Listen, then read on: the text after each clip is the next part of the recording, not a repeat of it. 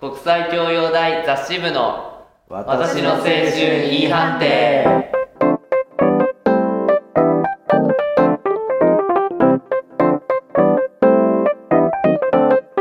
ということで皆さんこんにちは。こんにちは。えー、っと今回も前回の収録からかなり間が空いてしまいましたが私の青春 E 判定のお時間でございます。えー、っと今日はさんにんの、えー、雑誌部員の皆さんに集まっていただきました。はい。えー、今アルバイトをしていて、えー、とスーツで行ってるんですけども、えー、とスーツ姿で洗面所でフライパンを洗っている自分を鏡で見てじゅうねんごの自分を見たような気がしました。いちねん生の原田匠です。えっと朝コーヒーを入れるためにひいた豆を使い終わって洗面所に戻すときに盛大に部屋にコーヒーの豆の粉をぶちまけました。本年さんかいめです。よねん生の有吉です。この間証明写真を撮ろうと思ってスーツを着て、その上にトレンチコート、あのおじさんが着てるような膝丈まであるやつを着てると、はいはい、あのー、そういう大人っぽい服を着たい気持ちは分かるんだけど平君には似合わないからやめた方がいいって女友達に注意を受けてあのはい平優馬ですということで本日はこのさんにんでお送りしていきます。えー、っとということでまあ今僕以外のふたりは、えっと、留学から帰ってきた、えっと、大々大先輩というわけなのですが、えっと、じゃあ最初の方は留学についていろんな話を聞けたらなと思います、はい。えっと、ちょっと気になるのが、えっと、食べ物ですね。なんか食べ物のこととなると日本食がやっぱり一番だなとかいろいろ思うことあったと思うんですけども、うん、やっぱりでも現地でも何かしら美味しい食べ物あったんじゃないかなということで、えっと、まず最初に、えっと、美味しかった食べ物、一番美味しかった食べ物、飲み物なんてのがあったらお聞きしたいかなと思います。はい、えっとねあのー、あちなみにどこに行かれてたんですか？中国の南京に行ってました。おう。えー、っと基本的には脂っこくて味が濃くて辛くてあんまりヘルシーじゃないっていろいろ言われるんですけど、はい、でもあのやっぱ中国発祥のラーメンは別にして肉まんとか餃子とかはすごい安くて美味しかったですね。えー、肉まんがだいたいにじゅうえんくらいやったんですけど、えー、肉汁たっぷりで本当美味しかった。日本では食べたことのない美味しさ、えー、であと珍しいのは羊お肉が美味しくて、えー、あのムスリム料理のお店で出してたんですけど、で頻繁にそのムスリム料理のお店行って食べてたんですけど、はい、である日こう食べてて美味しいなと思ってビール飲みたいなと思ってビールくださいっつったら、いやムスリム料理のお店にはビールありませんって言われてちなみに羊のどの辺を食べるんですか？いやわかんないけどね、あのもっとはっきり言うと本当に羊の肉なのかみたいなやめてくださいな, なんか四文字熟語的なちょっとホットな話題でしたねそんな感じです。じゃあ有吉先輩は？私はタイ行ってました。タイっつったら暑くて辛いみたいな印象なんですけど、意外とね中国の料理多かったんですよ。おあの昔から中継の人たちが結構多く来てたんで多分それだと思うんですけど、まあ、辛いものも酸っぱいものも甘いものもいっぱい食べました。で、私が一番おすすめしたかった美味しい料理一つあるんですけど、パッタイって言うんですよ。はい、聞いたことある。パッタイ。パットってタイなんですけど、タイの麺っていう意味なんですよ。で、タイの焼きそばって感じです。米の麺にエビとか野菜とか入れて。お魚のタイは入ってない？そっちは入ってないですね。入ってんのかな？すいません、ちょっと飛ばしすぎましたね。だいたいエビとチキンと豚で選べるんですけど、でたまにエッグラップっつってオムレツみたいにつまさってることもあって、辛くもないし、私は一番好きでした。ナンプラー味。いくらぐらいで食べれるんですか？お店とか屋台にもよるんですけど、私がいつも食べてたのはさんじゅうバーツ、日本円でひゃくえんいかないのかな。いいね。いいですね。リーズナブルに美味しいもの。はい。おタイすっごいご飯安いんですよ。多分中国もだと思うんですけど。でもタイの方が美味しい感じするね。人によりますかね。辛いのダメだとまずそれが課題かも。でもなんかやっぱおしゃれ感があるよね。タイ料理っていうラベルですか。そうそうそう、なるほど。確かにエキゾチックな感じはビンビンに出てます。今ちょうど冬学期でいちねんせい、まあ僕はしがつ入学で、しがつ入学の今いちねんせいはえっと寮のご飯がストップしておりまして、えっと、私も自炊をしているんですけども、まあお世話になるのは中華料理が多くて、だけども私はいつもクックドゥを使って一番間違いない味付けだと思うので大変重宝しております。はい、というわけで、えっと、次留学に関して聞きたいこと多いと思います。カルチャーショック。カルチャーショック。はい。特に中国なんてたくさんありそうですね。ありましたね。あの公衆トイレはやっぱひどかったですね。ああ。あんまこの話は。お食事中の方もいるかもしれませんからね。あのすごいびっくりしたのが。タバコを吸う人が中国まだまだたくさんいるんですけど、でもちろんマナーのいい人もたくさんいるんですけど、はい、マナーの最底辺の人の度合いがやっぱり日本とは違うなと思ったのが、日本って、まあ、タバコをポイ捨てする人は日本にもたくさんいるじゃないですか。でもポイ捨てしても地面にペッてやった後に絶対踏み潰して火は消しますよ、はい、中国の人それやらないんですよ。えー、後ろで子供が歩いてるのも構わずポイって捨てたりするんで、はい、後ろから見ててちょっとヒヤヒヤしたりしてて、で俺が走ってってぐちゅぐちゅって消して多分中国の人は何遊んでんだあいつはみたいなそれ消さないで、例えば草の上とかにポイ捨てして火消えてなかったらやばくないですか？大丈夫なんですかね？どうなんだろうね。なんか安全意識はやっぱあれでしたよあのビルの塗装とかで足場組むじゃないですか、はい、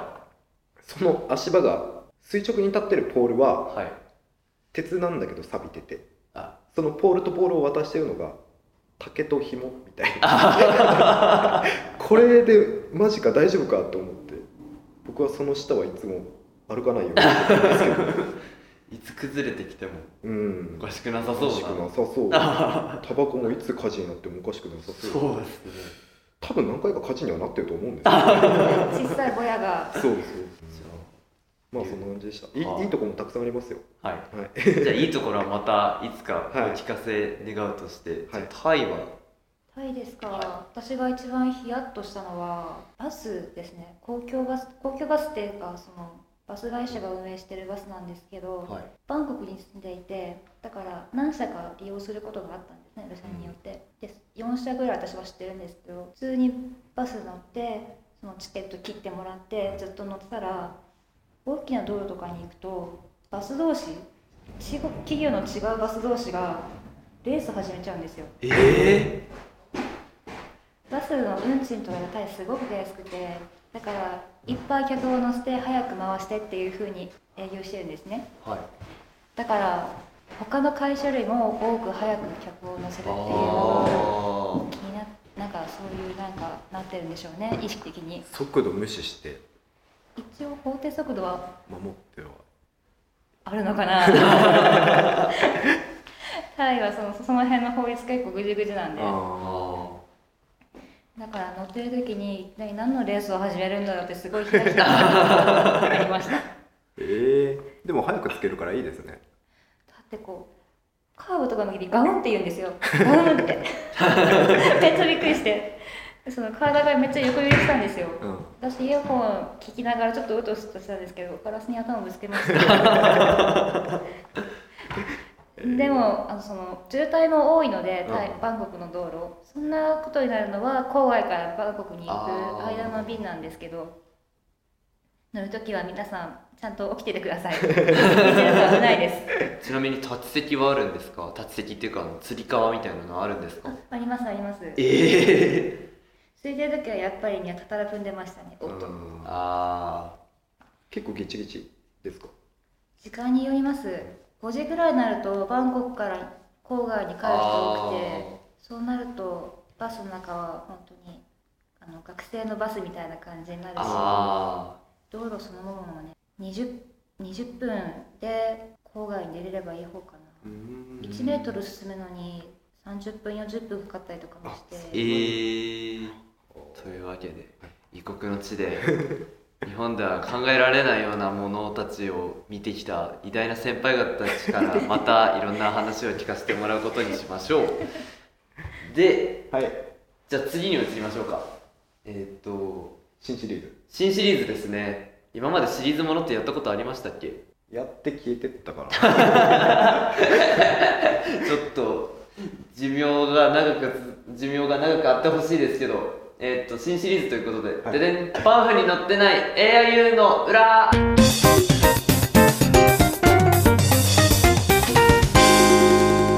えっとですね エーアイユー っていうのはやっぱり人里から離れた大学というわけで、あまり知られていない一面もたくさんあるんじゃないかなというふうに思います。で、この番組私の青春 E 判定が一番最初にできた時のえっとモットーが何でしたっけ？受験生のそうそうもともとこの番組受験生向けだったんですけど、なんかいつの間にか雑誌部のおしゃべりを収録したものになってしまってたので、ちょっと今回から原点回帰ということでですね、ちょっと受験生や、まあ、受験生じゃない人にもなんですけども、ちょっと エーアイユー のディープな一面まで見てもらおう、見てもらおう、聞いてもらおうということで、えっと、今回のシリーズを始めることになりました。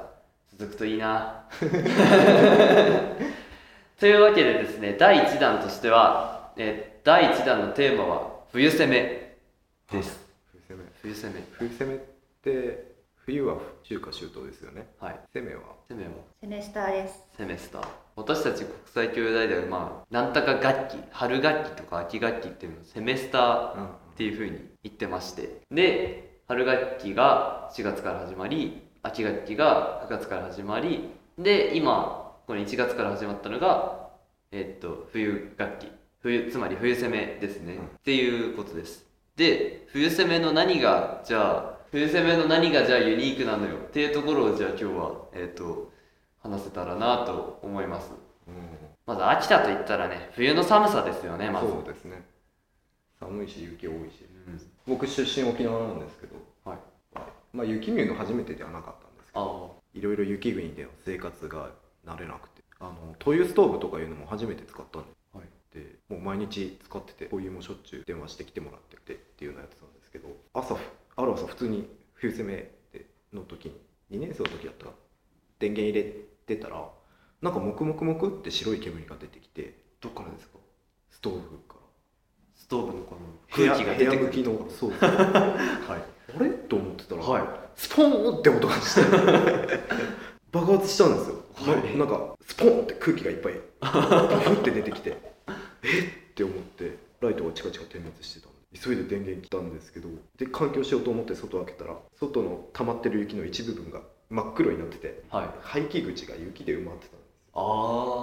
ー、埋まらないようにみんな雪かきしてるんだよね、あれ当然だよみたいな顔してるけど知らなかったんですよ、はい、それがなんか一番印象に残ってますね、冬攻めの事件。やっぱ南の国で育ってきた方からしたら、うん、秋田の冬は結構ショッキングなショッキングものが最初楽しかったけどなってしまうんですねこんなにも晴れの日が少ないとは思わない確かに。アリエさんありますか？私はボイラーを凍らしてしまったことがあります。えー、はい、えっと冬攻めっていちがつからさんがつまでっていういちねんで一番寒い時期じゃないですか、うん、そうなると長い間家開けると水抜きっていうのね、雪国はしてて、うん、私は北海道出身なんで水抜きの作業とかはしてて、ちゃんとやったんですよ、はい、ちょっと旅行とかで長く家を空けるときにで、帰ってきて普通に生活をして、さあお湯を使おうと思って、そのシャワー浴びる前にそのあらかじめ、私お湯冷たいのかか冷たい水かかるの嫌いなんで、全部準備してしまう前にシャワーヘッドを持って、そのお湯が出るか確認したんですけど、いつまでたっても水ばっかりでお湯が出ない、なんだこれはって思ったら、なんか管理員さんに見てもらったら、ボイラーの中の水が凍ってたんですよ。えー、水道管の中は空っぽで水凍ってなかったんですけど、うん、ボイラーの中のお湯が抜けてなくて、いっこなんか多分作業を間違えたんでしょうね。お湯が出ないとちなみにそのボイラーって室内ですか、それとも外ですか？あ、室内です。室内なのに凍っちゃう、えーはい、秋田とか北海道とかトイレの水も長い間放っとくと凍っちゃうんで。そうですね。なのでその日は諦めて友達のとこに行き次の日の朝管理人さんにその灯油とかそういうストーブをもう一個持ってきてもらって、うん、ああそれつけて温めて。 そう、その時住んだのがユニバーサルビレッジの方で、はいはい、ボイラーが玄関のところにあるやつだったんでキッチンっていうか、はいはい、そこににだいストーブを並べてにじかんくらいですかね、ずーっとガンガン熱くして溶かして、えー、ボイラーの中の水をストーブで。そう、ボイラーを炊くためにまずストーブが必要だっていう話です。はい、秋田の冬は厳しいっていうイメージがビンビンに伝わってしまって、これこんな寒いところには行きたくないよなんていうふうに思ってるリスナーの皆さんももしかしたらいるかもしれないですね。これじゃちょっとこれじゃまずいので、あの入試課の方に怒られてしまうのでちょっと埋め合わせでもないですけど、じゃあ僕が今住んでる小町寮についてちょっとお話ししようかなと思います。うん、で実は今いちねん、あ僕いちねん生なんで、いちねん生はその入学したしたいちねんかんは小町寮っていう大学の校舎にすぐ直結の寮に住むことになってます。で、えっと、春学期と秋学期の間は、えっと、さん食出て、であとお風呂も、えっと、電気もえー、と水道も使い放題。定額制。定額制ですね、うん、まあ全部最初に納めちゃうんで定額制っていうところです。で、えー、と小町寮なんですけども、冬でもものすごくあったかくて、うんえー、と部屋にいちだい必ずあの冷暖房のエアコンみたいな、エアコンなんでしょうね、あの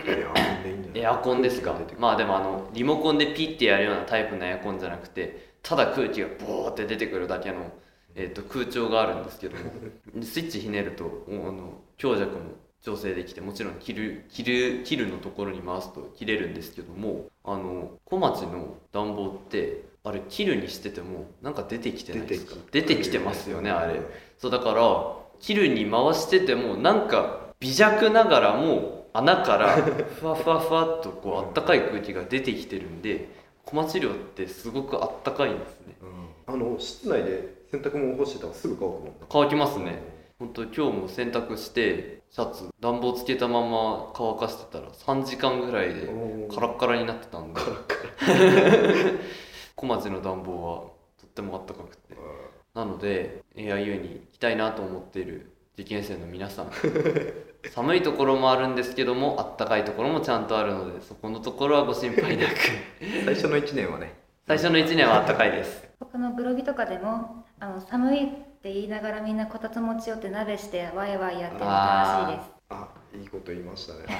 それが醍醐味だったね。ね、確かにうちこたつあるんですけど、はい、やっぱ友達の輪広がりますよ